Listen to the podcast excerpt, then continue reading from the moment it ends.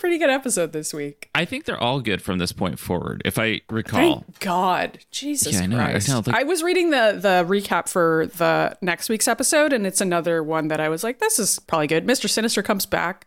oh no, next week's episode that is. I mean, I love that episode, but it is dark. Like mm-hmm. it's probably the darkest episode of the whole series. It's it's already foreshadowed in this episode because Warren's dad sees him on the footage. Oh no, it's like so much worse than just that though. It's like I think it might be one of my favorite episodes that because I I remember it pretty well and it I know it opens with like Storm and Warren flying around and talking about how much they love flying and how they have that opportunity to do that and they're like blessed to have that and they just feel so free and alive. And then something happens to Warren where he's like unconscious and he wakes up and his dad's like, "Yeah, I removed your wings, you freak." Yeah. And like it traumatizes him so much that he tries to kill himself. And then Mr. Sinister shows up and he's like, Well, what if I give you another option? In which he operates on Warren and turns into Archangel, but the process just traumatizes him further and he just completely loses his mind, which I think is a better story than the Apocalypse one. I think this it it's is. way more interesting. It also feels uh, more influenced by the live action movies where oh well yeah. I mean Warren Senior's not even in the comic book, so yeah i mean this is all sort of influenced by stuff that happens in the live action movies which is actually something that's kind of cool about this show Yeah. is that it can take that influence and be like this is kind of an interesting idea politically so let's let's take that yeah. anyway i'm Maddy And I'm Ryan with two N's, but it's not what you think. oh my god that's a reference to she-hulk which we're both obsessed with subscribe to our patreon and eventually we'll do a bonus episode about it Yeah, when the season's over. And all these She-Hulk haters, go away. Go you're being fired into the fucking sun. I don't understand those people and why they hate fun. But anyway, what Patreon would you even subscribe to? Probably the one for the Mutant Ages, because that's the show you're listening to right now. It's a show where we review every adaptation of the X Men, and we are finally in the home stretch of Wolverine and the X Men, which means every episode is a plot episode now. We're home free. Thank God. Thank God. Back when we were young,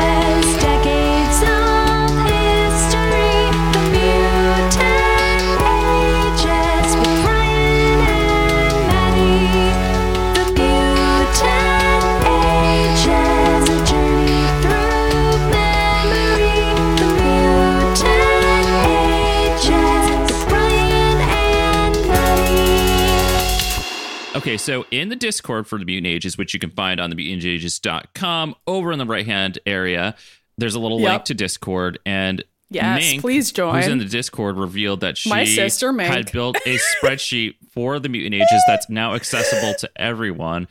And it has like every episode, who's gay, character spotlight, what our ratings All are, if it's a skip or not. it's like all the stuff you and I should have been doing and didn't do. Yeah. Because we have a spreadsheet with every single episode in it, and we could have easily taken those notes as we went along, and we just didn't. I mean, I have so, I have a spreadsheet that has some of that. We have the character spotlights in that spreadsheet, so you can keep track of which characters we've done. Yeah, but I did not put the ratings in there. But because she put that spreadsheet in there, I was like, okay, hold on. I'm going to look at this. And really, Wolverine the X Men is good if you remove all the episodes about Wolverine, which is ironic. I know. Because this is called Wolverine and the X Men. But all the episodes that we didn't like were about Wolverine. But as we said, they didn't want to do that. And it's really a sad situation. So, like, but I think there's some like good stuff in here. Absolutely. You know? Absolutely. There's some some of the episodes are some of the best we've ever seen of all of X-Men. Yeah. You know? And that's great. It's just the problem is that then there's like seven other episodes that we're like, why is this here? Oh, I know. and like this what is- episode returns to a lot of the plot devices they set up earlier on in the season and then got distracted by so Logan could run around and not be leading the X Men, which Rogue. She pointed it out at least like 17 times. She kept showing up and being like. she points it out in like the pilot episode. She's like, "Get ready for Logan to be bad at this," and then that was the whole show.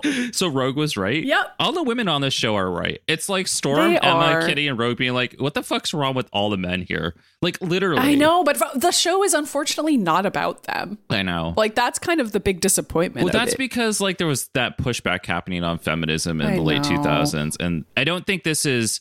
It's definitely not because of the writers. I think they tried their best to integrate it in there. And what's his name? Christopher Yost. He made a bunch of characters female on this show that are typically not. So I know it's just too bad because ugh, whatever, it's fine. We fixed everything now. She Hulk is saving the world. I refuse to hear otherwise. that is true. That is true. Okay, but Feminism is back. It's well, it's never been gone. But okay, so the other the other thing that I have to point out that came out from the Discord was Mink was talking about this spreadsheet that she had built, and then people were like trying to do the Ryan's top twenty, and they're like, "Well, Yes. he hasn't revealed Magneto yet, but there's no way he could have forgot him." And I was like, "Oh shit, I did."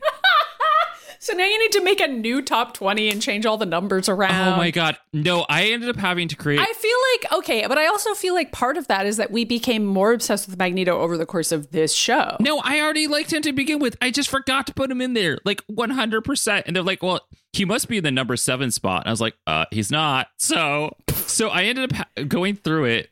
And I was like, well, now it's a top 25 because I had to move things around. And I was like, all right, well, at this point, like, I have to put in a few more characters. So I did do that. so now it's a different Oh list God. than what it had It ever is, And it's like, at this been. point, I feel like I said, even, like, what's the point of me doing this anymore? Because I screwed up. All right, well, I'll at least tell you where he is now. Uh, I'll read what it is. Yeah. Okay. Wait. One is Emma Frost. Yep. What? Yep. No, go Wait, ahead. Wait, go why ahead. screaming? Wait. Like, don't do it. I don't want to hear. I don't want to know it, but go ahead. Okay. One is Emma Frost. Two, Jubilee. Uh-huh. Three, Archangel. Four is Mr. Sinister. Five, Wolverine. Six is supposed to be Magneto. Okay, great. That's actually pretty high. Okay, he's right after Wolverine. yeah. Well, I mean, he put it, I put him up higher, but you know what it is. So some of it still remains the same. So seven's Boom Boom. Yep. Eight is the one we don't know, and you won't know until the gifted. Although I probably just gave that away. Nine is Iceman. Ten Storm. Eleven Nightcrawler. Twelve Rogue. Thirteen Scarlet Witch. Which I don't know if I even revealed that or not. I must have. 14 Cable, 15 Beast, 16 Psylocke, 17 Dazzler, 18 Mystique, 19 X23 slash Wolverine, 20s Gambit, and then I was like, all right, well, now people got moved around because it pushed Quentin Quire into the 25 region. So I actually put Magik at 21 because now I'm obsessed with her. She's so I kind of great. think she's so cool. And Quentin Quire's at 22. And the last three I haven't said anything about. So, Okay, great. Well, oh, wait, no, I have to. Wait, 24 is Polaris because we did a spotlight we did her. do a spotlight on her. I don't think you revealed anything then, but I mean, we talked about liking her. she wasn't on the top 20 then. She's on the top 25. And hopefully we don't screw this up again and it becomes a top 30. Eventually it's like Ryan's top 455 X-Men characters and it's like every X-Men character that's been And they're just like ever your fucking released, MySpace top friends where you're constantly changing the orders and oh being Oh like, God. this isn't meaningful. This is just my personal feelings of the day. and I, I just go back to AIPT comics when I used to write for them. And like I just like, can I just do a top 455 issue? You know, And they're just whatever. like, what? Why? What? Why would anyone read that? You're like, listen, I have so many fans from the Mutant Ages Discord and they want to know. They need to know. They need to know. Ryan, why isn't Mr. Sinister on the list? He is. Oh, I missed him, I guess. I guess so. I mean, now I'm opening it up again to make sure I said something. Yeah, he's number four. Oh, oh, okay. Okay. I didn't forget. Okay, listen. At least I didn't forget Emma Jubilee and Mister Sinister. Like that would be an atrocity. Or Archangel, who I constantly am like, Archangel, is there a toy of him? I guess I gotta buy it. And Buddy's like, save your money. I'm like, I know, but Archangel is just beautiful. okay, speaking of Archangel, he is kind of becoming part of the show again suddenly. I'm like glad he's back. But I'm like, you haven't even been here for 20 episodes. Like you haven't even been on this fucking show. Do we want to segue into previously on the X Men? Yeah, sure. The X Men are here. All right, so They I don't are know why. Apparently, the X Men haven't been kidnapped by ninjas. They're back. They're on the show that's supposedly about them. I feel like you have to do a recap of the whole series at this point for this episode because I got distracted so I much. know. Okay, so remember the fucking mutant response division? They're back and they're a threat again. Remember Senator Kelly, who's been like greenlighting all these sentinels, and Trask, who's building them? And also designing Master Mold, which is an AI who is a female AI in this show. She's like a sexy AI. She's like a sexy GLaDOS who's like, I'm gonna fucking kill you. Um, so anyway, she can she can control all the other Sentinels with her AI powers. And um, Forge, Kitty, and Logan tried to break into the lab to steal the data in an episode we really liked. By the way, that's the Polaris episode we were just talking about. yeah, that's a great episode. it's a great app. And Logan fucked everything up, and they didn't manage Well, Logan was like, we need to download all the information because if we can destroy that, then they can't create more Sentinels. And if we destroy the Sentinels are here, they can just rebuild them. Well, I think it was a recon mission. Yeah. And Kitty was like, this shouldn't be a recon mission. This should be a search and destroy mission. And Logan was like, no, no, no. It's just recon. Let me distract everybody by letting them all attack me, and Forge can download everything to a flash drive. And Forge is like, okay, so I looked at the info on the flash drive and we needed to have destroyed all of it. And Logan is like, oh, well, I guess we have to go back. And it's like that's the kind of the plot of this episode is them being like, "Whoopsie daisy, we should have destroyed it."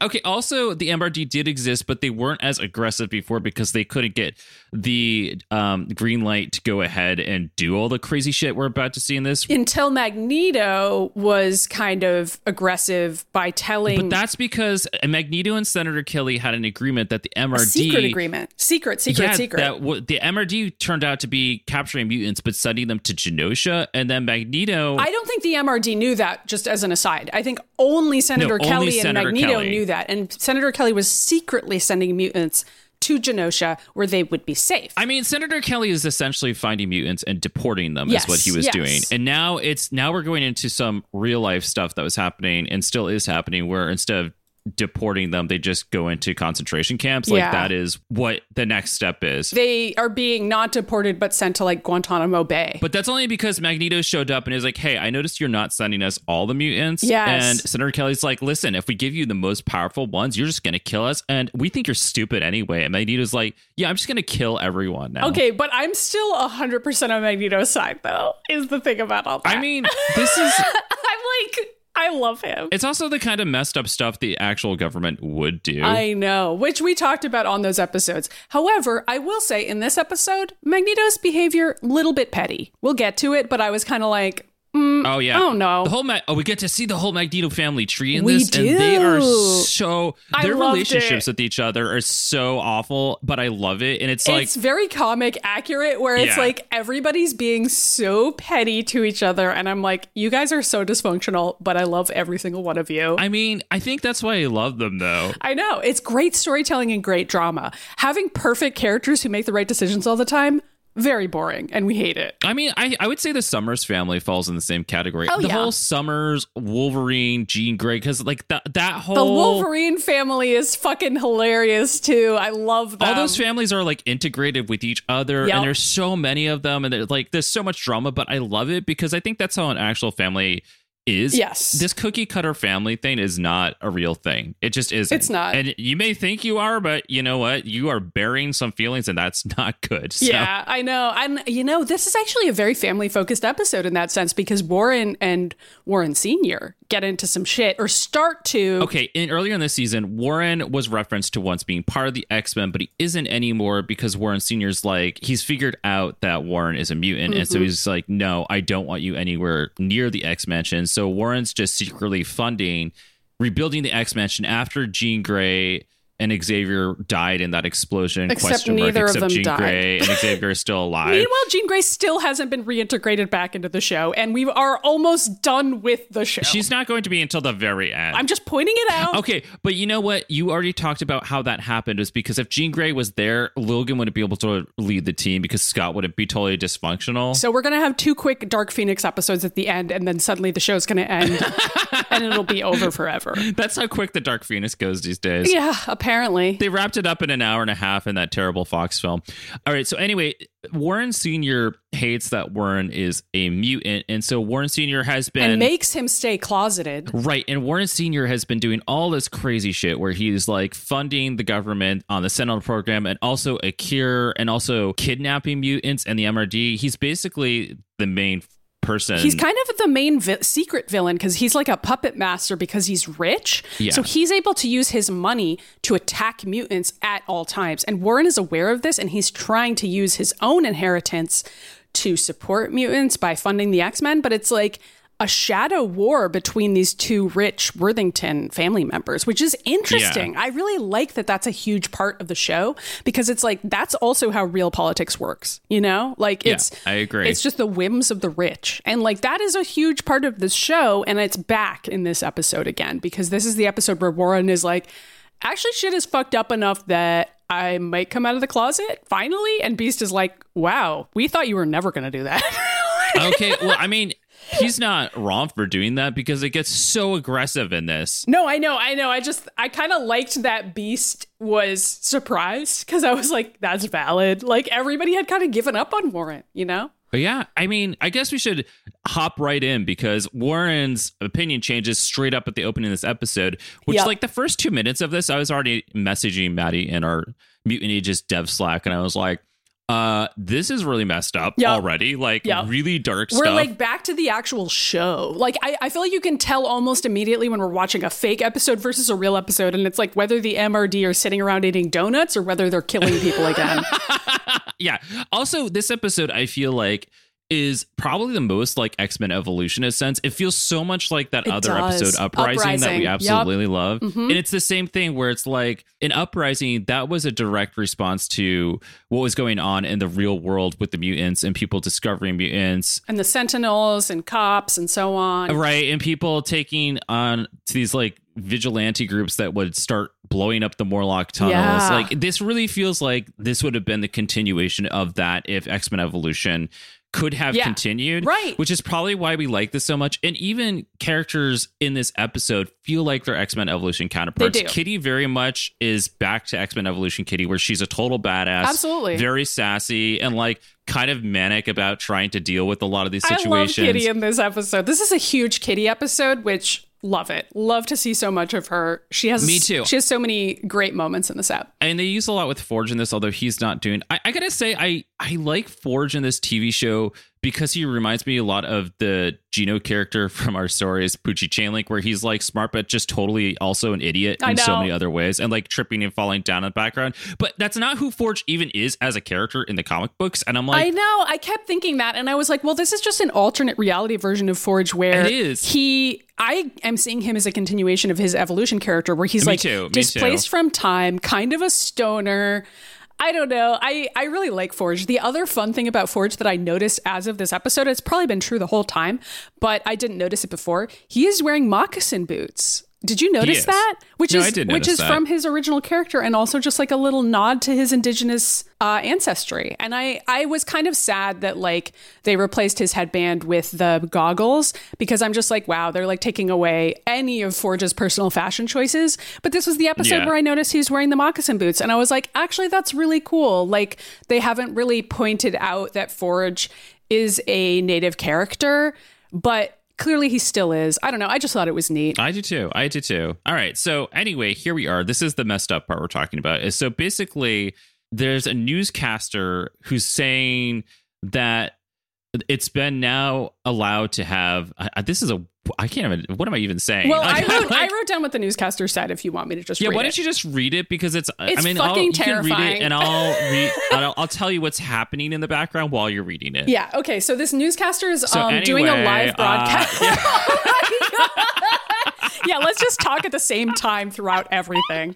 Um, so here's what here's what he says. Only recently, every MRD facility in the nation was left in utter ruin after synchronized attacks by mutant forces. But what should have been a devastating blow to Senator Kelly and his anti mutant initiative has actually proved otherwise.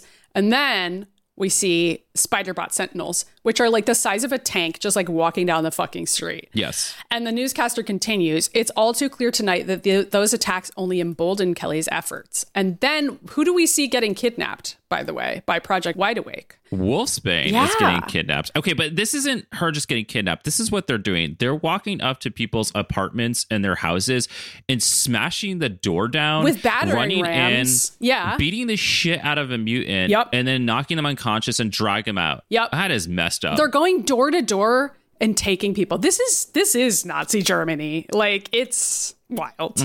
Uh, you know what? We were doing it here in America. You I know, know, I, I'm know, not- Ryan. You're right. You're right. But I'm just saying, like that is another thing that it reminded me of. But I don't. yeah. It's not right. It's not right at all, and we're very against it. But I will not go without saying that. Yeah, we were. No, we- you're right. We I shouldn't distance it by saying it's like only something that happens in other countries. Like we do this here. I feel like, and I do feel like we do politically, like not on the show, but people in general, like, oh, this is what they did in Nazi Germany. I'm like, we're, we have still not passed a lot of this. We're doing it now. Yeah. Like Guantanamo's still open. We still like treat Muslim people like this pretty often if we decide they're a terrorist. Like that's still going on.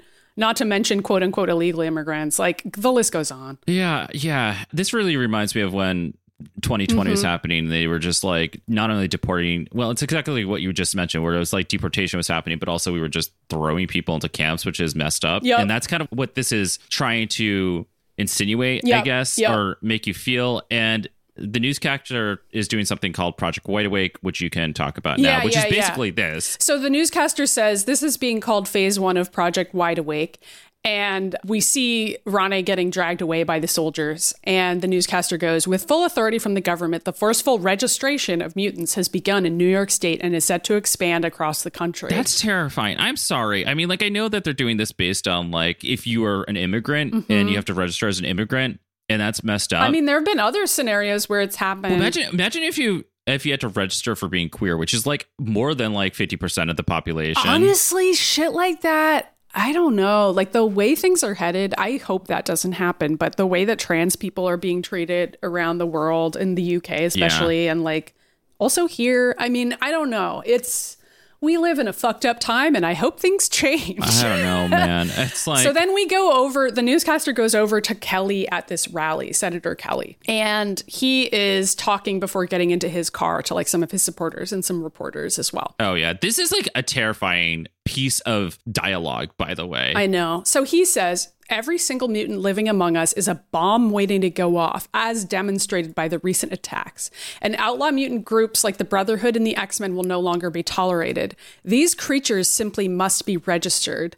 To any mutant who refuses to come forward voluntarily, I guarantee we will find you. We will go door to door, march into every home, every school, every business. Let it be known here and now that your days are numbered. That is- which is like Wow. Okay, so you're being registered, quote unquote, but the implication is we will kill you and we will torture you before we kill you. Like that's what's being shown here. and if you register, then that that allows us to find you even faster. Basically, Yeah, it's like we're just gonna kidnap you and it's over for you. it's awful. Yeah. and also this version of Senator Kelly is not the one in the comic books No, we've talked about this a bit where he's so beyond redemption now. Right. Like I would not want Senator Kelly to be redeemed. Like I know they figure it out in the comic books because he does some awful shit in there too, but not to this extent. But it's more out of like ignorance in the comics as opposed to in, uh, he's not ignorant, he is bigoted. You know, like I feel like there's sort of a difference between those two things. well, I mean, we're drawing on politics of what was happening at the time, which this is after 9 11. I mean, Mm-hmm. at this point, it's been about a decade since then, but the level in which we have responded to that for two decades I know. is actually pretty crazy. But this, when this show was made, it ha- it was only like you know eight years after that, you know, because it's like 2009, right? So it's actually quite recent. Yeah, and so like I think this is where they're drawing that from, and that's that's what they're doing there. But this version of Senator Kelly is the one that needs to get shot by Mystique. Like that's the one that needs to happen. I completely agree. But I also think, I mean, this kind of ties into how the live action movies are influencing this show because not only is the Warren Worthington stuff in there, we see a much more extreme version of the Brotherhood, where they're kind of taking on the role that Mystique took on in the original movie, where she's like, I'm just gonna fucking enter the helicopter, disguise myself, and try to kill this guy, which is one of the most badass scenes ever. Yeah, that's true. I was gonna say Senator Kelly was not this bad in the movies, honestly. He wasn't, but the Brotherhood was fucking badass in that first movie. I can I cannot even think about the movies with like I can't even remember like the version of Senator Kelly that is Senator Kelly because Mystique is Senator Kelly for so long. I know, which is actually really cool. I like I all I think about is that actor. I forget his name when he's playing Mystique and he's doing that sexy strut in He's X Men so Two. good. He talked about it afterwards. He's like, "That was my favorite part of the whole movie." He I was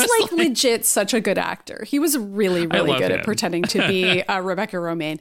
Anywho, we go to the X Mansion. Logan, Forge, and Beast are watching this news podcast together, which like, Logan's losing his mind. well, they all are in their own ways. They are. Logan's way to respond to things is just to start screaming and spinning in circles. and like trying Yeah. to like cut things up with his claws. He's like, "What do I, what do I punch and stab in order to get this to stop?" And meanwhile, Beast and Forge are like, maybe science can fix it. And they're like, what are you two saying?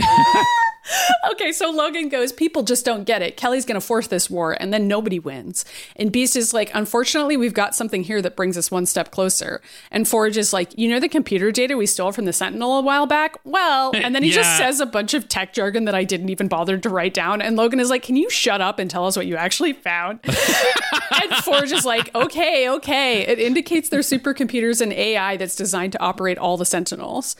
And Beast is like, with a single mind controlling them, an army of sentinels can act as one, efficient and deadly. There was something else, show him. And then Forge walks over to like his computer and turns it on, and we see the Master Mold logo. Yep. Um, it's like an M logo, and Beast is like, the AI is named Master Mold. And then we get a smash cut to the intro. Yeah,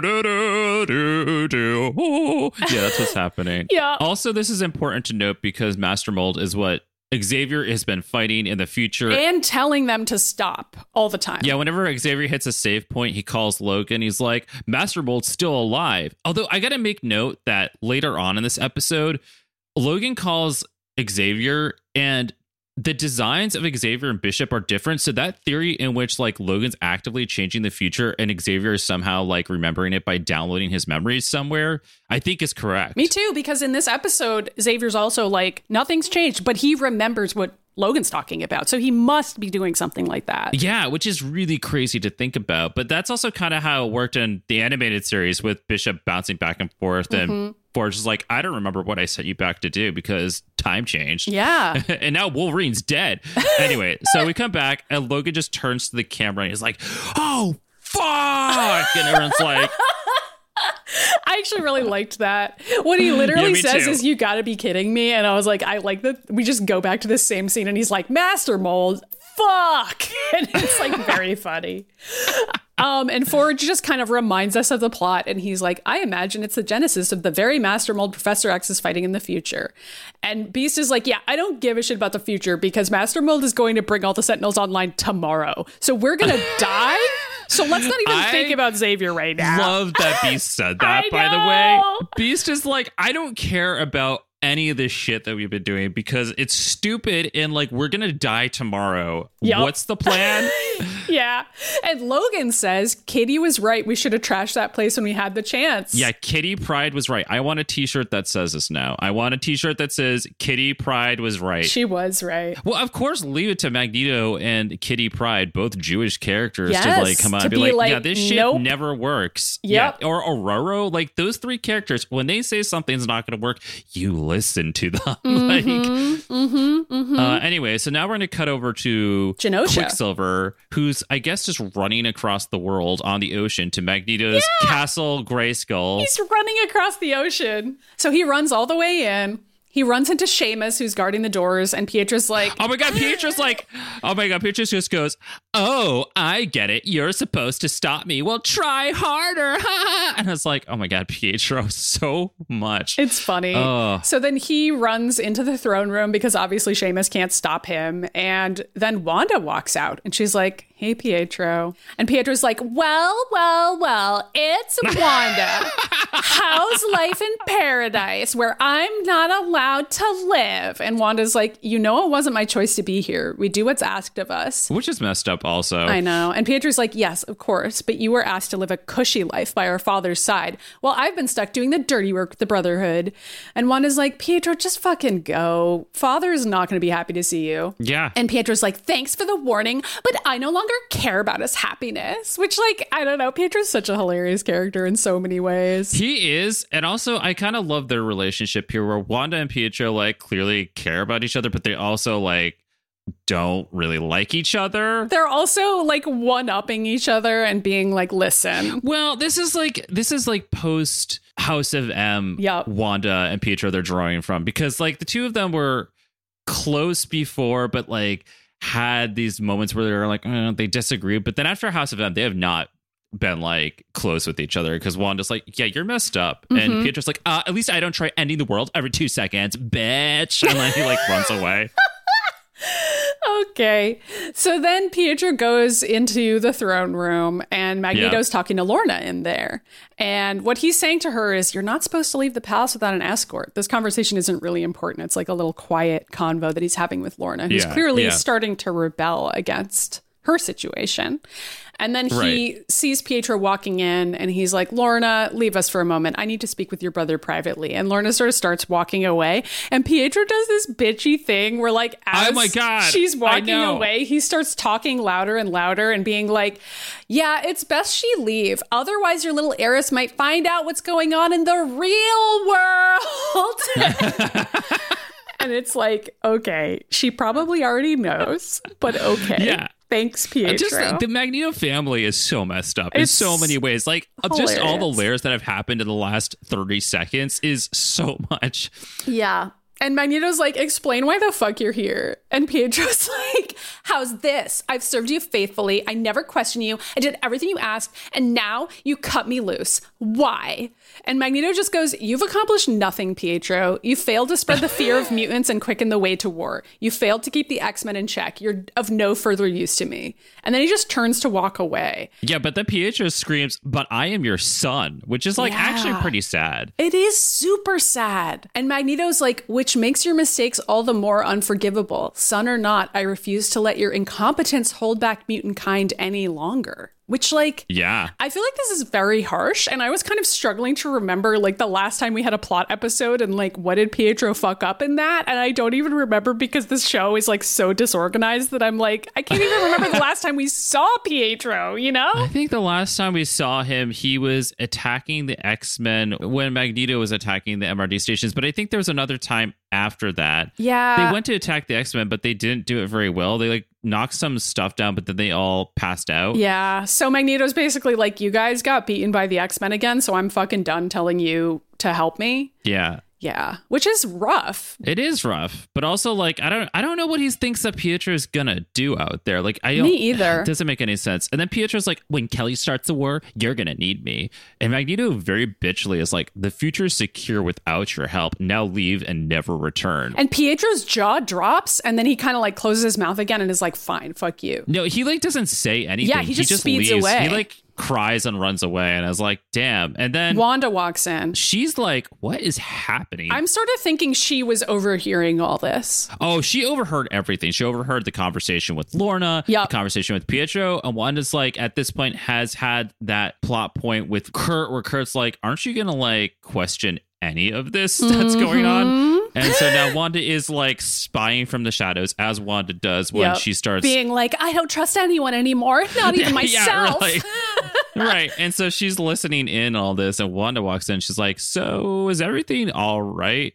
And Magneto says, No, call the MRD and tell them where Pietro's hiding. Yes. And, and Wanda's like, Why on earth would we do that? And he's like, well, because if we don't, he's going to jeopardize everything. And what's worse is that she actually does. I know. Or Magneto just does it. We don't really know, but somebody does do it. We don't know. We just hear later that there's a tip that's called in about where Pietro's location is. Yeah. Which basically the tip is where the Brotherhood is. They all get attacked. I don't know how the MRD didn't find them because they're up on top of this building that's got no walls and they're got dominoes up there shooting bullets off it at anything that passed by. I'm sticking with our theory about Domino's luck powers, where like anytime anybody tries to get into the building, they're like, wait, I have something else I had to do today. Like, seriously, that is the only thing that makes sense. They're like trying to get up to the top of the building, but they can never get past floor three because all this weird stuff's happening and they just think it's haunted. Yeah. They're in the back rooms. Okay. they are in the back rooms. But anyway, we're not there yet. Um, we go back to the X Mansion where Logan is like trying to call Xavier in his Snow White room and he didn't pick up for whatever reason. I don't Okay, because he's not at a safe point. I don't understand how it works. Like he's not at a safe point, so you can't call him. And also, they have to both be at the safe point at the same time, which is very Dark Souls, by the way. Like, have yeah, you noticed? is. It's like literally, how do they ever line up anything? This just makes me think of the beginning of Bloodborne, where you have to play the game for like three hours, and then finally it goes back to a place that you've been to three times, and the stupid doll or whatever shows up. It's like, sorry, I was late. Uh, now you can save, I and know it's what like, you're talking thanks, about. thanks. So Xavier's a stupid doll in this scenario. well, you know, Uh-huh. So then Logan walks out of the room and Beast and Warren are here now. And Beast is like, Were you able to communicate with the professor? And Logan's like, No, we're on our own. What'd you find out, Warren? Warren's like, I found out that I'm still gay. he found out some other stuff too because he's spying on his own dad. So he's like, Yeah. Forge is right. Something big's happening in the morning. It has to do with Project Wide Awake. And Logan's like, all right, I'll go get a team together. And then Warren and Beast have this conversation where Warren is like, this is pretty much it, isn't it? If those sentinels are activated, it's the beginning of the end. And Beast is like, yeah, pretty much.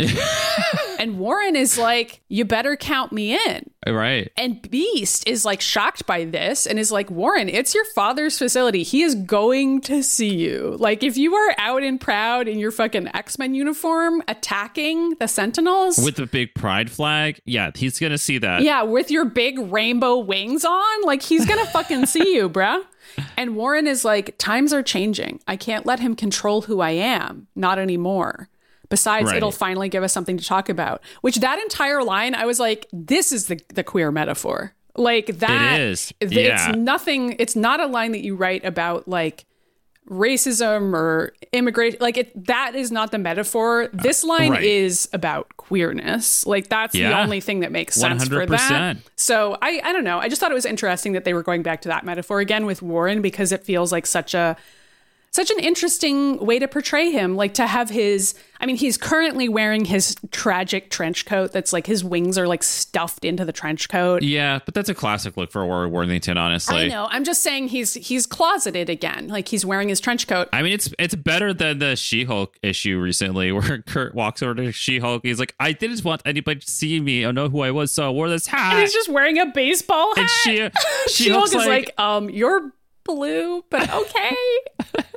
anyway, so Beast kind of puts his hand on Warren's shoulder as they like walk down the hall together. It's very like older, experienced queer, like supporting this younger guy who's kind of figuring it out. yeah, but I think they're the same age in this because Yeah, in I think you're an probably episode or right. two they have like Xavier remembers again, and it's got the five original X Men there, so Oh. that's interesting. I, I was sort of assuming this was X Men Evolution, so Beast is a little older. Same, but I think Beast and Warren were well. Beast was a little bit older even in that, so you're right. Yeah, but Warren I- was like at least a college student or something. I agree, but I think Beast. I mean, Beast was a high school teacher, so he's probably in his twenties. no, you're right. You're right. Or like early 30s, yeah, like maybe. So- I don't know. Beast has this really dark line here about the attack on the Sentinels that they're planning, where he's basically like, "So you're assuming you're going to survive to like have something Yeah. to talk to his dad about?"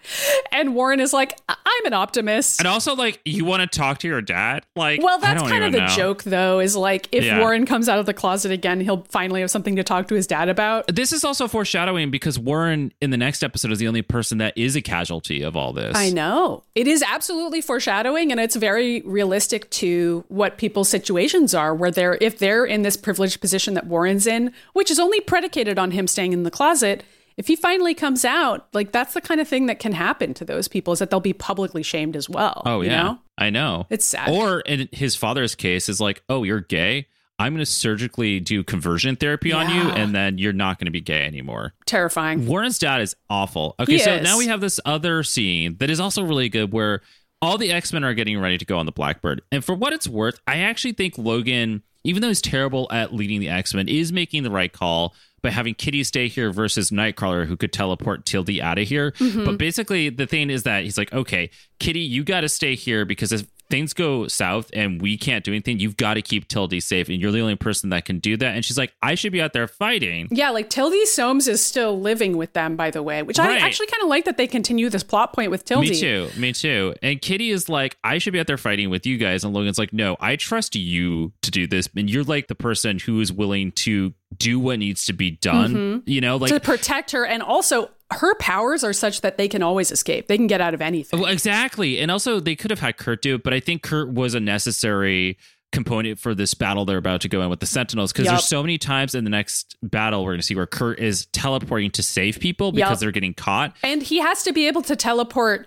really high, which Kitty can't do, unfortunately. That's true. And also, I think there is something to be said here about Logan's trust in Kitty Pryde, which is like, he's like, no, like if we all die, like you, you at least have to be here to continue on the journey of the X Men. Like that's basically what he's saying here. Also, I don't want you to skip over this really funny Kurt line. Oh no, this is great, but go for it. So, like, the other X Men are kind of overhearing uh, Logan telling Kitty that she isn't allowed to come, and she's so pissed off.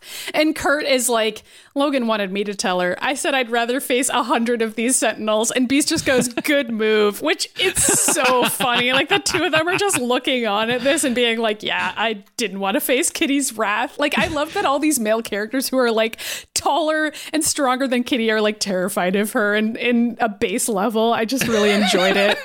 Also, that was very X Men evolution. It- it was like, yeah, I don't want to tell Kitty because she's gonna punch me. Like, She's gonna make me eat a muffin again.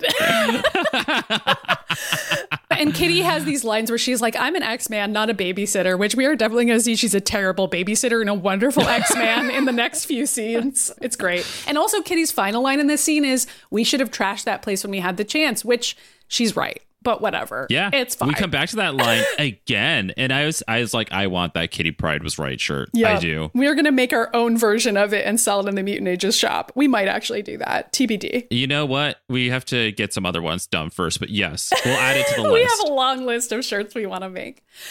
um, so the next scene is the X-Jet landing, and then we see Emma walking forward, flanked by Logan and Scott. Just a really cool shot of Emma in her sexy cape. Yep. And then they arrive at Worthington Manor, and they're just looking up at it and being like, "Okay, how do we get in here?" And Logan is like, "Frost, you getting anything?" Well, it's not Worthington Manor. It's like one of the warehouses, It's right? got the Worthington logo on it, though, so I, I don't really know where it is. well, but- yeah, sure. It's I, it's part of the corporation, but it's not his house, is what I'm saying. I guess that's fair because later when we're seeing like the control room with all the cameras in it that Trask is watching, that's somewhere else. I don't know where. Well, and I feel like Emma's the only person here, by the way, who's about to understand what happens because Yes. Logan's like, all right, who's in there? And Emma goes, I can't sense any human minds. And I think it's important that she says human because Emma's like, yeah, there's fucking robots in there. Are you fucking stupid? Like, yeah, like why did we come here? And Cyclops just goes trap, and then suddenly like 16 Sentinels fly down from the roof, and they're like scanning mutants detected. Time to fucking kill you. and Logan turns around and he goes, it's a trap. And, I it's was like, Dadoy, Logan. Like, what did you think was gonna happen? I don't know. I mean, this is this is Logan, but then we have a commercial break where we're gonna get this. You get Cyclops' visor, Yup. and it's a viewfinder,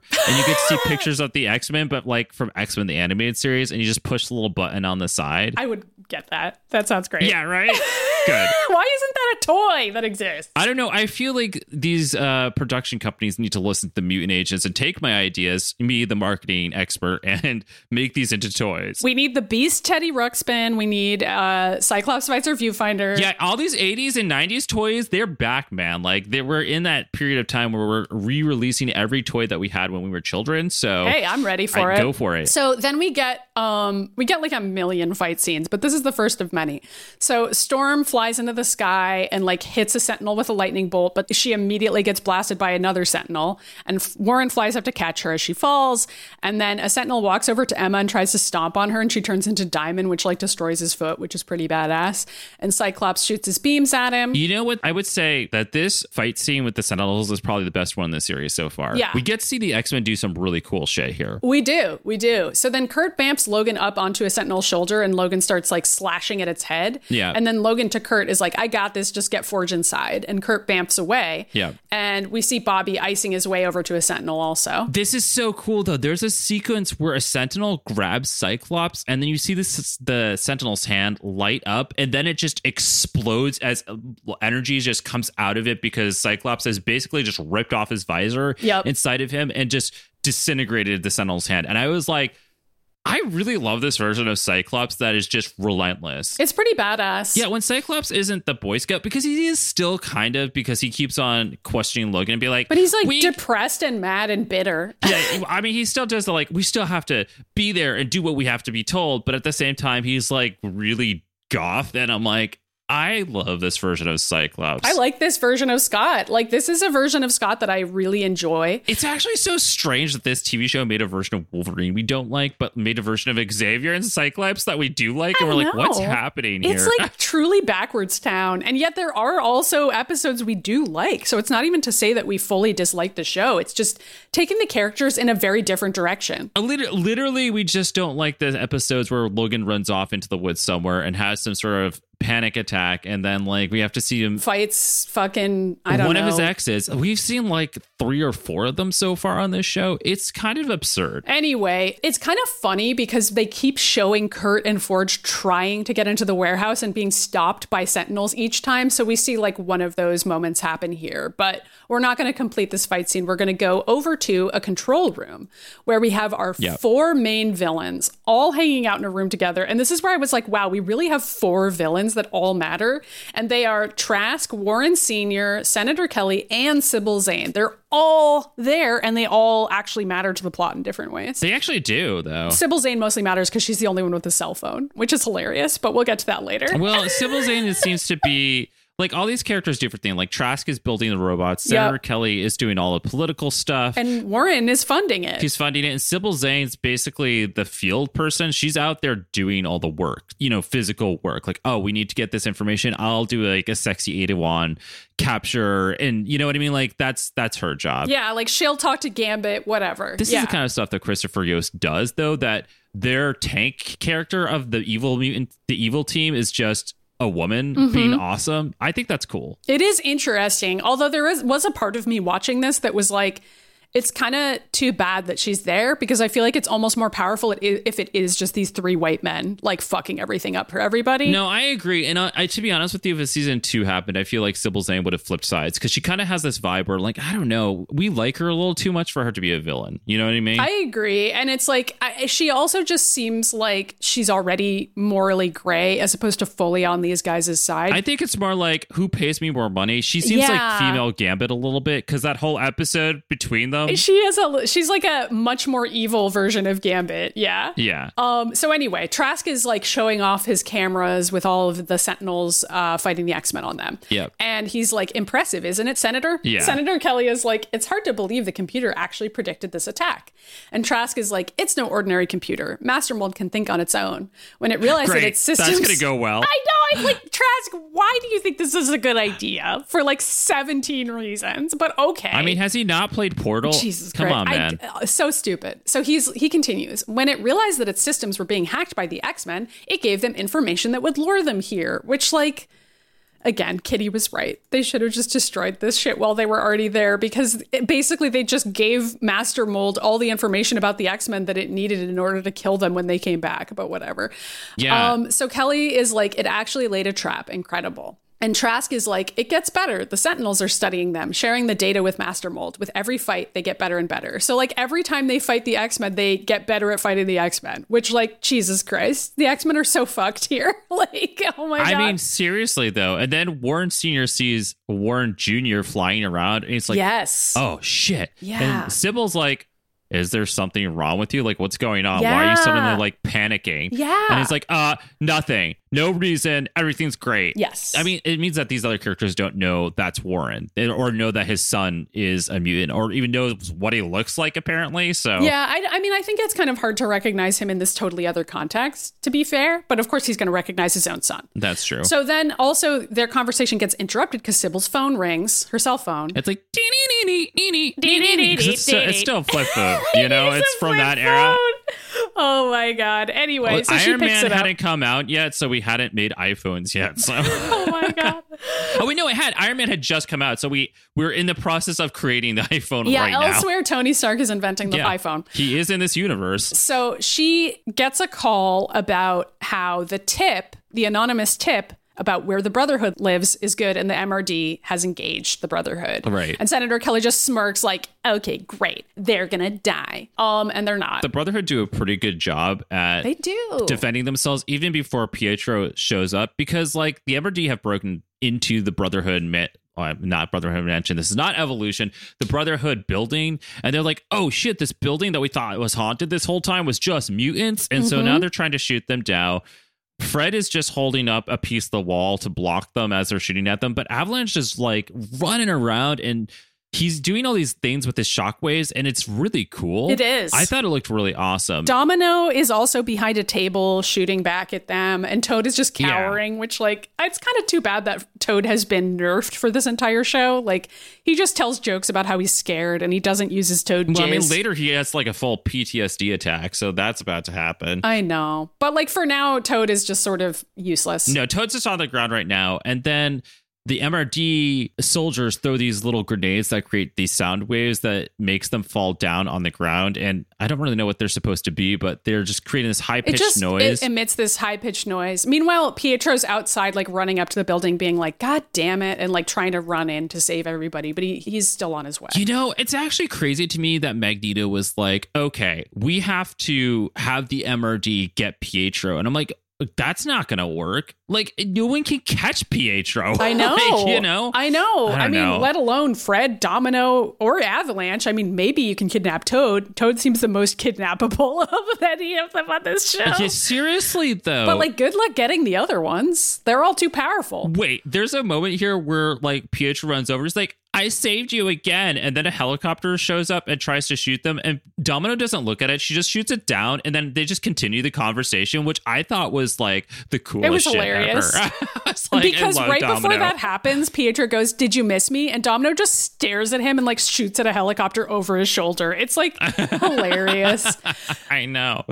Oh my God. So then Fred is like, How did the MRD even find us? Nobody knows we're here. And Pietro's like, Magneto does. He cut us loose, and nothing would make him happier than seeing us rot in an MRD prison. And Domino's gets pissed. She's like, wait, what the fuck? Why would he do that? We risked our lives for him. And Pietro says, don't even try to understand that guy. I've spent my whole life doing it, which is true. Pietro is always constantly trying to understand how Magneto works so he can get his approval. But the truth is that Magneto just does not give a shit about Pietro. He's expendable to him. I know. You know? Which is really I mean, it doesn't help that Pietro always shows up and he's like, "Hey, Dad, are you going to use me or what? You stupid idiot!" I mean, you know, it's Pietro. I mean, also Time Bomb, that episode, I think really put some marks against Pietro with Magneto. And he's never Yeah. really come back from that because he was very impulsive in that episode and was just kind of like, this guy's powerful and I can't really control his powers, but like, I just want to impress my dad. And like, almost everybody on Genosha died. Yeah, I mean it's pretty sad.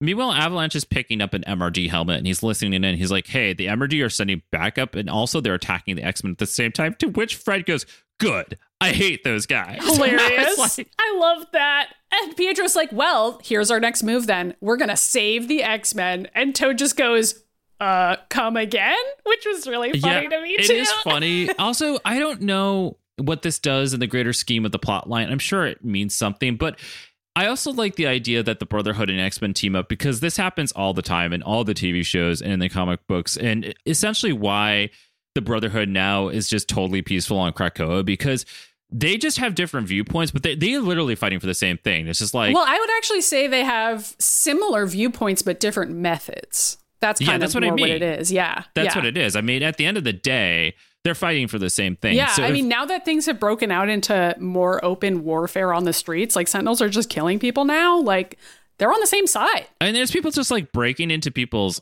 houses. I don't know. And then it cuts to Kitty, who's with Tildy, who's freaking out. And she's like, the bad men are coming. And Kitty's like, ah, don't worry about it. The X will be back soon. And then she's like, wait a second, why do you think the MRD are coming for you? And Tildy's eyes just like glow. And she's like, I saw them. Kitty says with hope, like she's nodding. She's like, on the TV, right? And Tildy just shakes her head and starts to It's like, no, power they're up. like wa- walking up to the front door right now. And Kitty's like, nope, that's fine. Everything's fine. You don't need to like create a huge monster again. And she just says everything's fine like 16 times to Tildy. And it's really funny. Okay, but there's there's something absolutely bone chilling about this scene though, where Tildy's like, the men are coming for us, they're coming for us, and Kitty, the Jewish character, is being like, no, everything's fine, they're not Yeah. coming, and then the doorbell rings, and like men are here to capture them, and I was like, this is horrifying. It is. And again, if it was any other character, it could still be scary. But like, since it is Kitty and given her Jewish background, I feel like that really plays into it. Like they're hiding inside this house while these soldiers are outside to take them away and or kill them. Like that's terrifying. Yeah. Yeah. And she looks through the peephole and sees the two uh, cops, the MRDs, out there Yeah. being like, open up, ma'am. The cat in the hat. the cat in the hat returns to the show. Colonel Hackett, the hatchet. Except now he's brought thing one and thing two. I so like they're gonna f- mess things up. They're really going to mess things up. And so, like, then we cut away from the cat in the hat and we get to see Forge trying, still trying to get into the supercomputer room, but he's like, can't get in because the fucking sentinels are attacking outside still. Right. Forge has this little line where he's talking to himself and he's like, come on, Forge, think fast, make good decisions, which I just thought was really cute. Like, He's- he's, like, not capable. Is so funny to me. He's like, hilarious. Um, so then this laser blast hits the street right in front of Forge, and Hank like falls down in front of him. And then we see a shot of Warren and Emma who've both been knocked out, and Storm's flying around, and Cyclops is shooting at stuff. And then Cyclops gets knocked out, and Rogue runs over and steals his powers, which she uses for the rest of the episode. And then we see Logan getting up after having been knocked out because it's Logan and he's fine. There's also a moment in here with Ororo where it turns well, the Sentinel turns to her. She goes, "Target acquired," and then that same second, she just shoots lightning at him and destroys it, which I thought was so cool. Yeah. it was like a split second. It's like target acquired. Oh, I don't know. Can I? I'm just making noises into the microphone.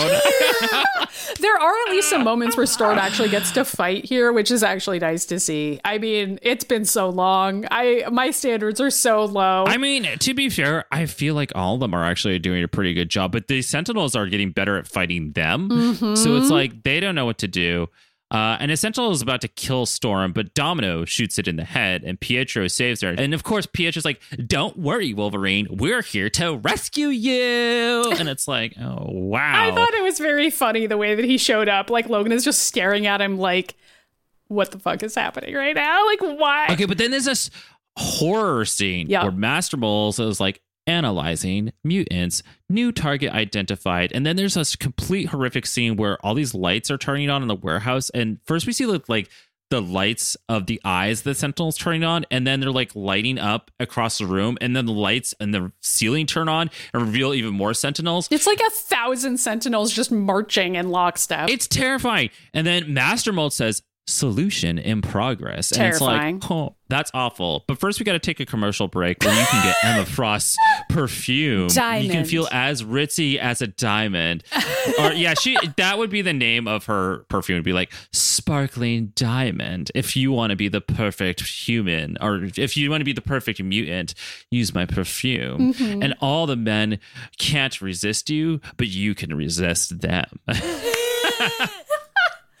oh my god, I would buy that. I like I'm marketing all these imaginary products to you. I know, and none Every of them week, every week. I don't None know when this bit started, but now I you keep doing started it and I and now it. you just keep coming up with fake products. Uh, so then we go back to the MRD smashing down the front door of the X Mansion, and the Cat in the Hat walks in.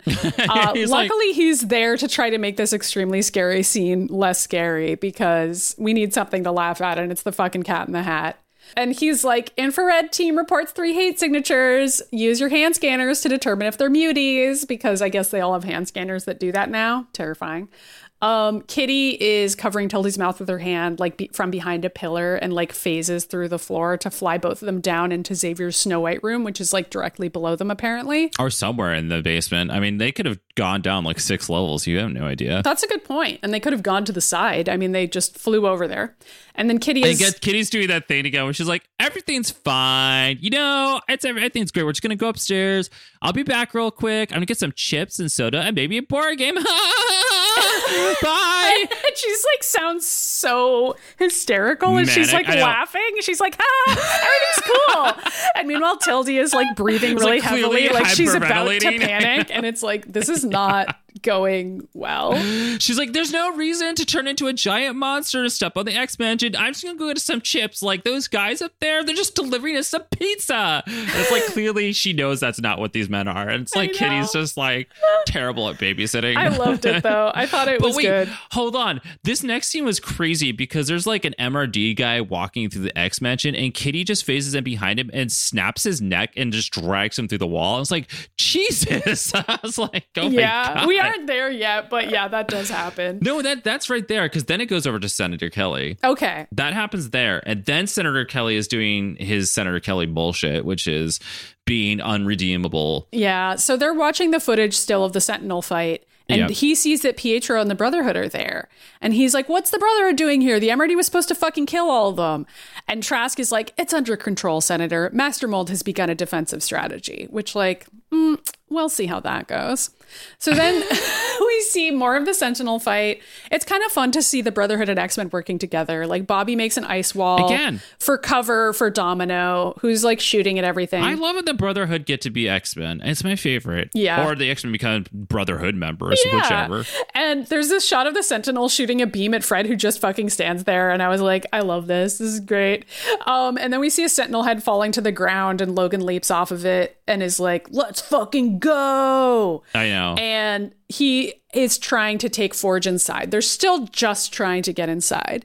Okay, but there's this awesome scene where like Logan's trying to explain this to Pietro. He's like, We're, we've been trying to get inside, and like for some reason Kurt can't teleport in there, and like nobody else can do anything. And Pietro just kind of shrugs, and then this results in Avalanche creating a seismic like blast aimed at the wall, in which frickin' Fred jumps into the seismic blast and like catapults himself through the wall and it's like awesome he's like turns into a human cannibal and it's so cool I Yeah. was like I love it when Fred gets to do shit Yeah. and in this he's getting to do a lot of stuff He does. And that's like Pietro's version of getting them a door into the building. I mean it worked Yeah, I know. And Logan just kind of looks at Pietro like, well, all right, I guess that's how that's going to go. And so Logan and Fred do a little team up for the next couple scenes where the two of them enter the building together and Pietro does not come along. No, but first we go back to the X Mansion because these things are happening simultaneously. We're going between the X Mansion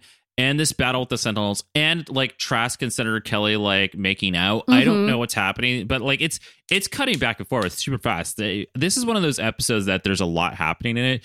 And in the X Mansion, Cat in the Hat's like, well then, we need a code 10. And then, and then the- she's like, what does that mean? And then a giant sentinel spider bursts through the wall. Yeah. And she's like, oh, I guess that's a code 10. yeah. The fucking spider sentinels are so scary. They're everywhere now. They're coming after the X Men and the Brotherhood, and Fred is blocking them by ripping up the floor and using it as a shield. And this is when Logan's like, Kurt, get Forge to the computer. And then Fred just randomly is like, I could take on these things and then still crush you after Logan. And I was like, thanks, Fred. Yeah, we love you. Like, Yeah, I think the reason he does that is because Logan insults him by calling him Slim, which is kind of confusing because isn't that Cyclops' nickname? I thought that's who he was talking to. And it's like, isn't Cyclops outside? And I was like, oh no, this is just the X Men Origins Wolverine that is like, Yeah. oh, fat person, gotta immediately make fun of him. yeah, he's like, me and Slim here are to take care of the spider bots. And Fred is just like, shut the fuck up. I can kill these guys without your help, and I don't need you insulting me. I love Fred. Honestly, like I kind of love that Fred stood up for himself there. Me too. I loved it. And I was like, also, Fred's right. Like, Fred Yeah. doesn't actually need Logan's help at all. No, he doesn't. And Fred's just like, you know what? I can beat the shit out of you later, and I don't mind doing that. Yeah. Like, and Logan's response is, let's hope you get the chance, which honestly, I didn't hate that response either because it was Logan kind of being like, you know what? I shouldn't have said that. let's hope we both survive this so that you can beat the shit out of me. And I was like, Yeah, you guys are kind of cute now. Well, it's really funny because Logan's like scratching cider, the ciders. Logan is scratching spiders, and he's like, which allows some to blow up, but it's like Logan. He's like, ah, ah, and everybody else is like taking them out. I don't know. It's just it's typical Logan. Yeah, Fred like picks up the piece of flooring that he ripped off the ground and like beats them to death. It's like a cool fight scene where the two of them are like both fighting the spiders in their own way. Right. I liked it. And then we see Kurt and Forge bamfing into the huge supercomputer room. Yep. And Forge is like babbling nervously and being like, all I have to do is upload the virus. And then, and then, and Kurt is like, Can you stop talking and do it? and Forge, and Forge is like, right, right, right, right, right, right, right. Totally, totally, totally. Just let me find a port. I just need to find a USB port. And then a Sentinel stomps over and Forge is like, says in a really quiet voice, Sentinel, which was really funny to me. Like, It was really quietly funny. is like, Sentinel. Sentinel. Kurt That is just really funny. bamps over and saves him by like teleporting up to the catwalks, and then they're watching the entire room, and it's full of sentinels. I know. Fortune's like, how are we going to upload the virus from here? And Kurt's like, uh, yeah, We're that's not. not. happening anymore. Like, Yeah. that's no longer something we can do. Like, it's Yeah. not going to happen. yeah, Uh, I know outside, Warren sh- saves Domino from getting shot because her luck powers allows Warren to be there. And Iceman freezes the Sentinel. A rogue blast went through their eyes. Toad says that they should retreat, which actually is not a bad plan at this point because they're not doing too well. Mm-hmm. Emma helps Scott up, which it's just very subtle, but it's like you can clearly tell that these two are like getting ready to bone any Yep. second now. Cyclops goes, "Where's Wolverine?" And Pietro's like, "He went inside." Very macho and all, but we're not going to last for very long. So how about we get out of here? Love these lines. I love Pietro's writing. It's so funny. I know. And then Scott's like, no, we have to wait until Wolverine finishes this. So we need to give him time and we need to fight these Sentinels because I'm a Boy Scout. And Pietro's like, ugh. Heroes, such bitches. I it's so much more fun and naughty to be a villain. Listen, I can rate all the Disney villains on a scale of 1 to 10, and they're all 11s. What he actually just says is sighing and saying heroes, which I thought was really funny too. Like just No, on its right. own is a line. I was like, I love you, Pietro. Although, of all the Disney villains, who do you think Pietro would look up to? Probably Hades from Hercules. I feel like they're the most Yeah, that's a similar in a lot of ways. Like they're both very flamboyant. Yeah, you're right. But I don't know. There's something to be said for Scar, Ursula. I mean, the list goes on. They're all icons. I think I think we're just listing off the characters we like. I think you nailed it with Hades, honestly. They're both bitchy in a very similar way. So then we see a quick shot of the X mansion where Kitty is like covering her ears while the spider bots are all like screaming at her and surrounding her. And she's just kind of like, I can phase through this, but like this sucks. Like, I don't know what to do right now. I mean, if she did phase through them, allegedly that would knock them out, right? Because when she phases through electronics, it makes them stop working. That's true. I don't know why she doesn't do that, but maybe they've already seen her and they're already prepared for that somehow because the Sentinels are fucking terrifying. Or maybe maybe there was a scene we didn't see where she tried and she couldn't phase through it. I don't know. Or she did and nothing happened because these are evolving sentinels. No idea. No but back idea. uh, with the Logan fight, Logan rips off a metal wall, a metal door off the wall. It's like a huge door, by the way. He sticks his claws into this door that's the size of like half a building and rips out the door. And it's like, there's no way he could have done that. And also, Fred's right there. Why didn't he just do it? I don't know. But the two of them run into the computer room. Yeah, I was not expecting this next scene though, in which Fred does the fastball special Yes! with Logan, which was the best. And I was like, Fred gets to do the fastball special. I'm it. so excited about this. I, screamed genuinely loved it. Yeah. It was great. So they do the fastball special together because they're like kind of buddies together now. Right. Um, there's also like a fun exchange between them where they're like, I love you, but I hate you. Where Logan is like, throw me towards the computer. And Fred just goes, nice knowing ya. Like as though he's like, Logan's gonna die. But like they both know he's not gonna die because it's fucking Logan.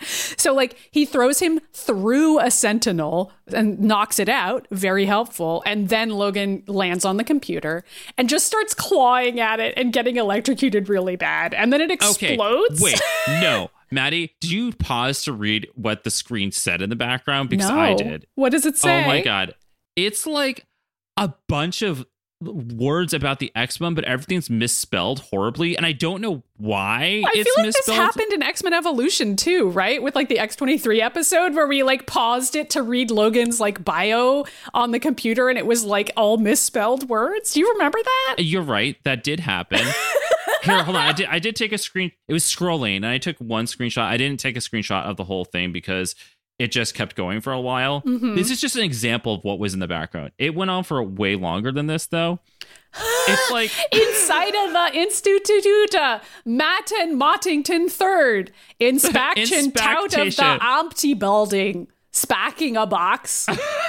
Logan thanks this? and this is Logan thanks him because uh, he noms something, spanking this job past Fat Hat, Matt and the dirt. I feel like it was either generating words, but here's the thing: my theory is that it is master mold. It like, and it's I mean, it is a computer analyzing their information, right? Right. And whenever you create those bots on the internet to do stuff, it sounds like this. I wonder so if it's also it like because Logan landed on it, he's already like causing errors to the computer as he's beating it up. So it's like now it's just sort of reflected with these typos. I don't But know. listen, listen. This was just you. If you go back and watch it, there's at least like seven more screens of this nonsense. I just took one because I was like, I have to show this to Maddy later because there's no way I could explain it to you on Slack. I was like, there's a scene in here where there's a bunch of misspelled words, but this one is like crazy. I don't know. I don't know. So Logan is is clawing apart the computer until it electrocutes him and it explodes. And there's this quick shot of Fred like watching in horror as that happens. And yeah, I just thought that was interesting. I mean, I, I don't know if Fred realizes how good Logan's healing factor is and if he thinks maybe Logan just died, but it, it doesn't matter. Well, yeah, because Logan does electrocute does. himself and passes out, and there's some sort of like wave of electricity that blasts out across the world, and all the Sentinels stop moving, including the spider Sentinels. Yes. And meanwhile, outside, Bobby has the X Men in a little ice dome that he's created, and Mm-hmm. the Sentinels are shooting at them. And Scott's telling Emma that they need to wake up Storm because they're like, Storm's the only person that can fight any of these things, and Yeah. we can't. I liked that. Toad is having a full on PTSD episode in the background where he's just screaming and crying and rolling around on the ground, which is terrifying. And then suddenly the Sentinels just stop. And one at the X Mansion walks up to Kitty. It's this terrifying scene where it's like her up against a wall with just the spotlight on her. It's very similar to what they were invoking from one of the comic books where this happened with the um they weren't sentinels. It was something else, like some other alien creature. It might have been the brood that was like running around the mansion after her. Mm-hmm. And it was very much like that. And then the sentinel, the sent- the spider sentinel stops. Yeah, she's looking at it and she like kind of taps against it.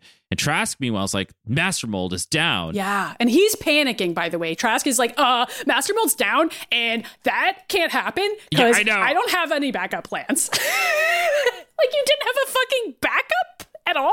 Like, It's meanwhile, it's just its own sentient being at this point, dude. Like, I that's know. not good. Meanwhile, Senator Kelly's like, Zane, get on your cell phone and call the MRD and tell everyone to get over there right now. And that's what she does. She pulls out. It's like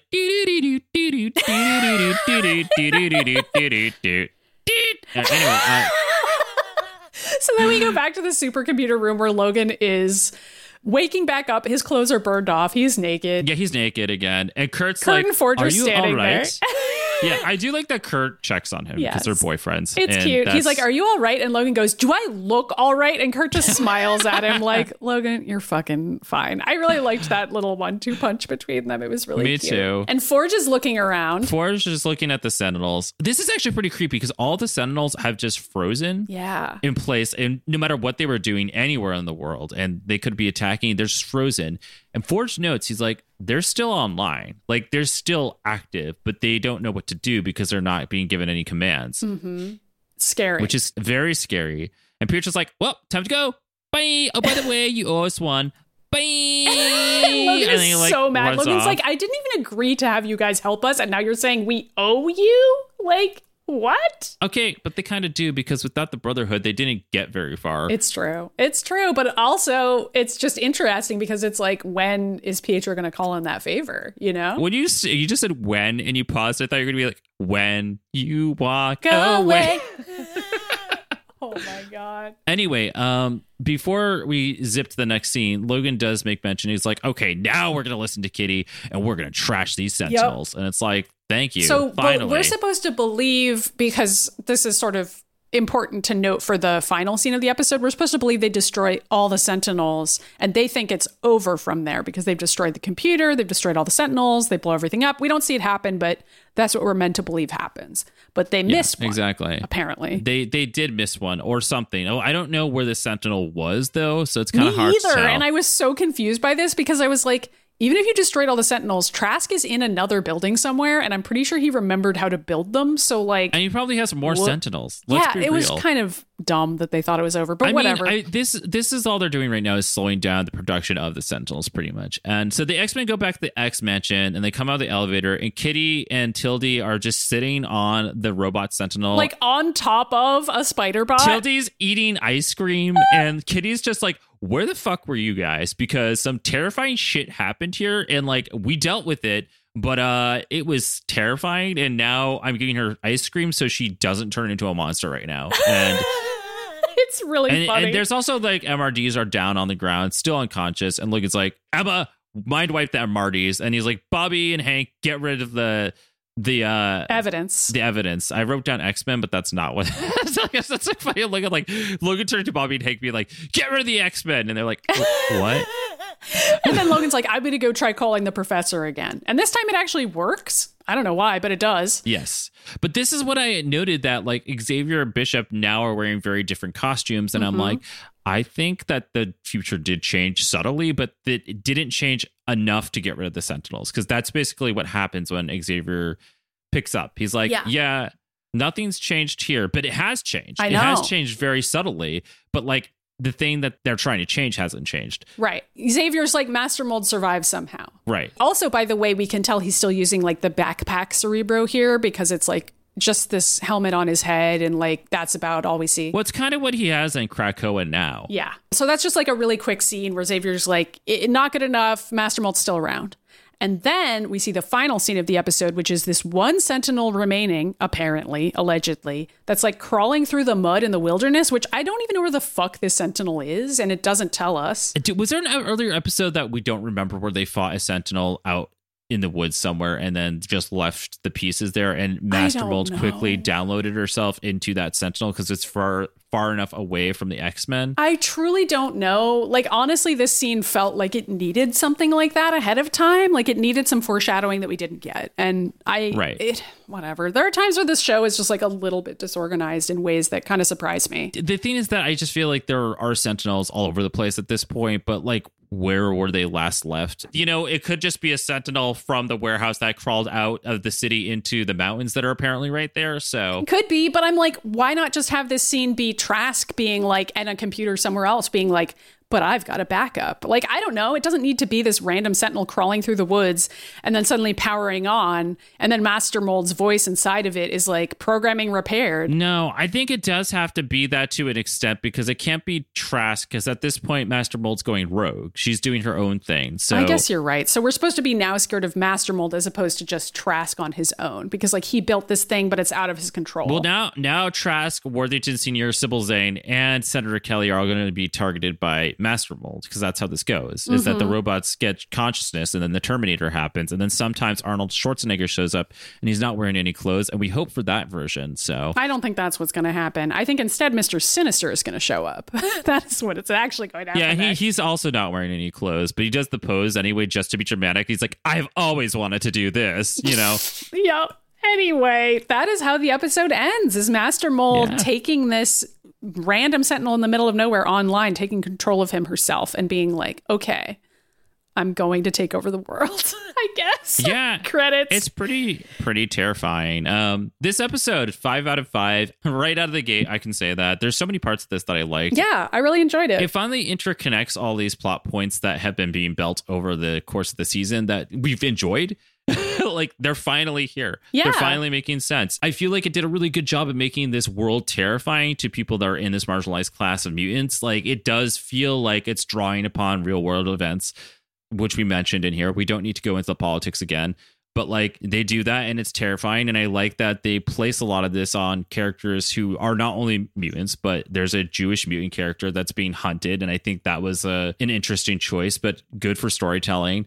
Also, I really loved that whole scene with Magneto's whole family and how those few lines they all had with each other really spoke a lot about the relationships with each other, right? Like I thought mm-hmm. that was really good and well written with so like Lorna doesn't even get to say anything. We just get the tail end of that conversation, but we can tell that from what Maggie was saying to Lorna that even Lorna's starting to rebel and being like something here isn't right and I am not happy with the way things are and mm-hmm. I'm starting to rebel against you. Because she wants to start leaving the castle and like going to explore the world and seeing what it's like. Right. And like Magneto's relationship with all his kids are all very messed up because Magneto's very much decided like he's like, well, Polaris is going to be the next Magneto. Pietro is just going to do shit for me and I don't care what happens to him. And Wanda has to like be the speaker to the mutants and she has to do exactly what I say and speak exactly the way that I want her to. It's like Not gonna work. no. And meanwhile, Wanda's like, she's questioning this and she's like, uh, I don't know how I feel about any of this. So now Wanda's like having a mental breakdown and spying from the corners. And Pietro is like being kicked out by Magneto and he's being sassy and crying. It's good. I feel like this is very real to that family. And I would love for the MCU to really dive into how dysfunctional the Magnetos are. like, Yeah. Yeah. You know? I agree. I agree. Throw in some Wiccan and speed though, so Wiccan can be like, "This bullshit again. Why? Why?" Well, they already have those characters at least, so they obviously are going to include them. That's but true. We That's need true. we need to figure out who and where and what Pietro is, and also Lorna in the MCU still. But we know Pietro is gay, so there's that. Mm-hmm. And Lorna. Lorna's probably gay too. Yeah, I, I guess we should do. I don't really have anything else to add, so we could we could do who's gay if you want. The X-Men are a metaphor for a lot of things, but one of those things is being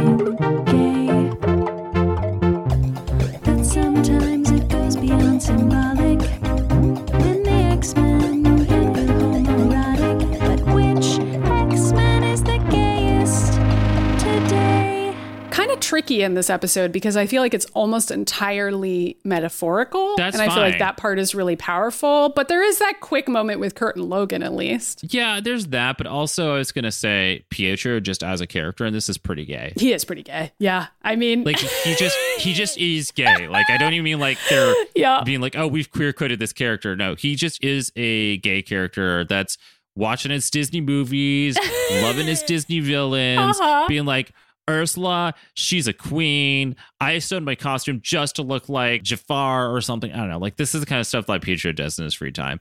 But the Mm-hmm. queer metaphor is definitely with Warren. I sh- I feel like Warren is not straight on this TV show either. yeah, Personally, I agree. I really feel like he's gay. It's not even subtle at this point. It's just very much like on the table that Warren's a mutant and that this is a queer metaphor Yeah. with his relationship with his father. it just, I don't know. It feels like it's a big part of the story for him, and it is. I, And like him coming out and his father trying to hide him so people don't know that he's gay. Now Warren's out there at a pride event waving the pride flag around. And Warren's like a public figure because his dad's a public figure.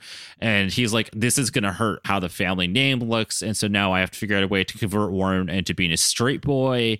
That's terrifying. Although Warren Sr. does seem scared for Warren, though, for a second, because they're like, oh shit, my son will die. Yeah, because he's like Warren could die, but he's also going to end up taking that out on him in the following episode, quote unquote, for his own good, which is going to be really fucking sad for us to watch. But it is what it is. Yeah, but I mean, we love Warren, so we'll be here to support him emotionally when he needs to come and crawl into my arms and cry and maybe have me blow him. um, anyway, uh, yeah, so that's there. yeah, I do I do think there's a lot of the queer politics just in terms of like what's happening in the real world. Um, and there's a lot of immigration politics, which is queer, but I guess it could be if some of those immigrants are queer, right? yeah. I mean, that's kind of what Kitty made me think about. Like we were talking about how she's a Jewish character, but I still really read her as a queer character on the show too. as well. Yeah. she and Bobby are not hooking up, and we are almost at the end of the show. You know what's So- really funny? I thought they did, and like I think it's just think those two do. episodes that they tried to make it happen, and both of them, Kitty was like, "What are you doing? We're both gay. Like I don't know what you're trying to accomplish here." I'm glad they don't date. I don't ship it. It's too weird. Like, why even have it happen? I mean, it was weird in the comic books too, and like even when they were dating, they thought it was weird. And then when he came out, Kitty's like, "Well, that makes sense." yeah, I just like that they aren't dating, and I hope they don't try to force something at the very end of the show. I, No, they're God, really running out of time though, so I They- don't I think mean, they're going to. Katie, Katie did warn us already. She's like, I'm like three episodes at the end of this show, and like they still have to wrap up 17 plot points. And I'm like, yeah, that's not going to happen. I they're just going to leave it open ended because they were hoping for a season two. Maybe they'll get it someday. You know, we never do know in this day and age. Well, first we got to get X Men Evolution season five, but we'll see what happens.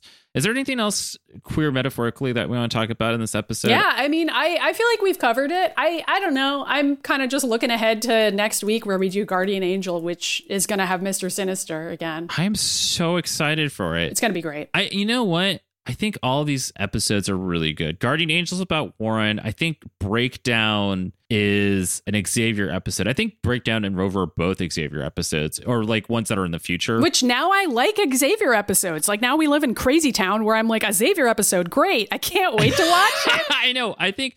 Okay, wait. I think Breakdown is in the past with like the young X Men, and I think Rover's in the future. Then Ace of Eights is a really great episode with Gambit that I absolutely love. Uh, Shades of Grey. That is so funny to me because this is like pre Fifty Shades of Grey. yeah, and it's about um BDSM but with the Dark Phoenix. Uh, you know what? It's not that far off though, except it's like the other way around. Instead of like the guy doing the BDSM stuff, it's like Jean Grey doing it to Scott, and Scott's like, I just can't get enough of her. Also looks like Mr. Sinister is in that episode too, so that'll be great. Good. And meanwhile, Scott's just like writing 50 books that are being turned into movies about his relationship with Jean. Anyway. And then we have a three-part season finale, Foresight parts 1, 2 and 3, and that's how it ends. to be parallel with the three part opener, that's hindsight. Mm-hmm. Hindsight, foresight, okay. Two sight, three sight, four sight, four. A cat in the hat's 2020. coming through the door. Anyway. God. Great. All Great right. stuff. Great Hello, stuff. everybody. Welcome to the Mutant Ages. it's time for plugs, I think. Pluggy's not here, everyone. You can come out of hiding. You can come out from under your desks. I kind of like the idea that Pluggy shows up and it's treated like a nuclear bomb threat, where it's like, Yeah, just go underneath your desk. and cover. Pluggy is Pluggy. here. Oh my god, duck and cover has a whole new meaning now. Oh, god. Whoa. Okay. Duck, bend over. All right. Anyway, Yep. that is exactly where I was going with it also. So anyway, mutantages.com is our website and that is where you can go to find our Discord server link. Please join the Discord. Check out my sister's wonderful spreadsheet. Now you know which episodes to watch and which to skip. Uh, we also have our email address listed there. It's themutantages at gmail.com. And we have our voicemail inbox that you can call. It's 1 508 319 1668. And of course, we have a P.O. box, which is P.O. Box 3344, Natick, Massachusetts 01760. And we've got all the social medias, all of them uh, Facebook, Instagram, Twitter, Pinterest. We're the Mutant Ages on all of them. TikTok, I didn't say that. Tumblr. Uh, Tumblr. We got them all. You can follow us on whatever social media platform you prefer. We're everywhere. You can get updates about our weekly episodes and everything else we make, including YouTube videos. And that is that. I don't know how to transition from here. Oh, we're individually on social media. I'm at MIDI Myers. How about you? I'm at Ryan Pagella on Twitter and Ryan.Pagella on Instagram and Ryan Pagella on Google. No, Google had that social media that like nobody used? Oh my God, I forgot about that. Google Plus circles or Google Plus. something? Yeah, I'm also Ryan Pagella on MySpace and LiveJournal. anyway, um, that is actually not the case. Ryan is sorting through his 455 top friends who are all the members of the X Men on MySpace.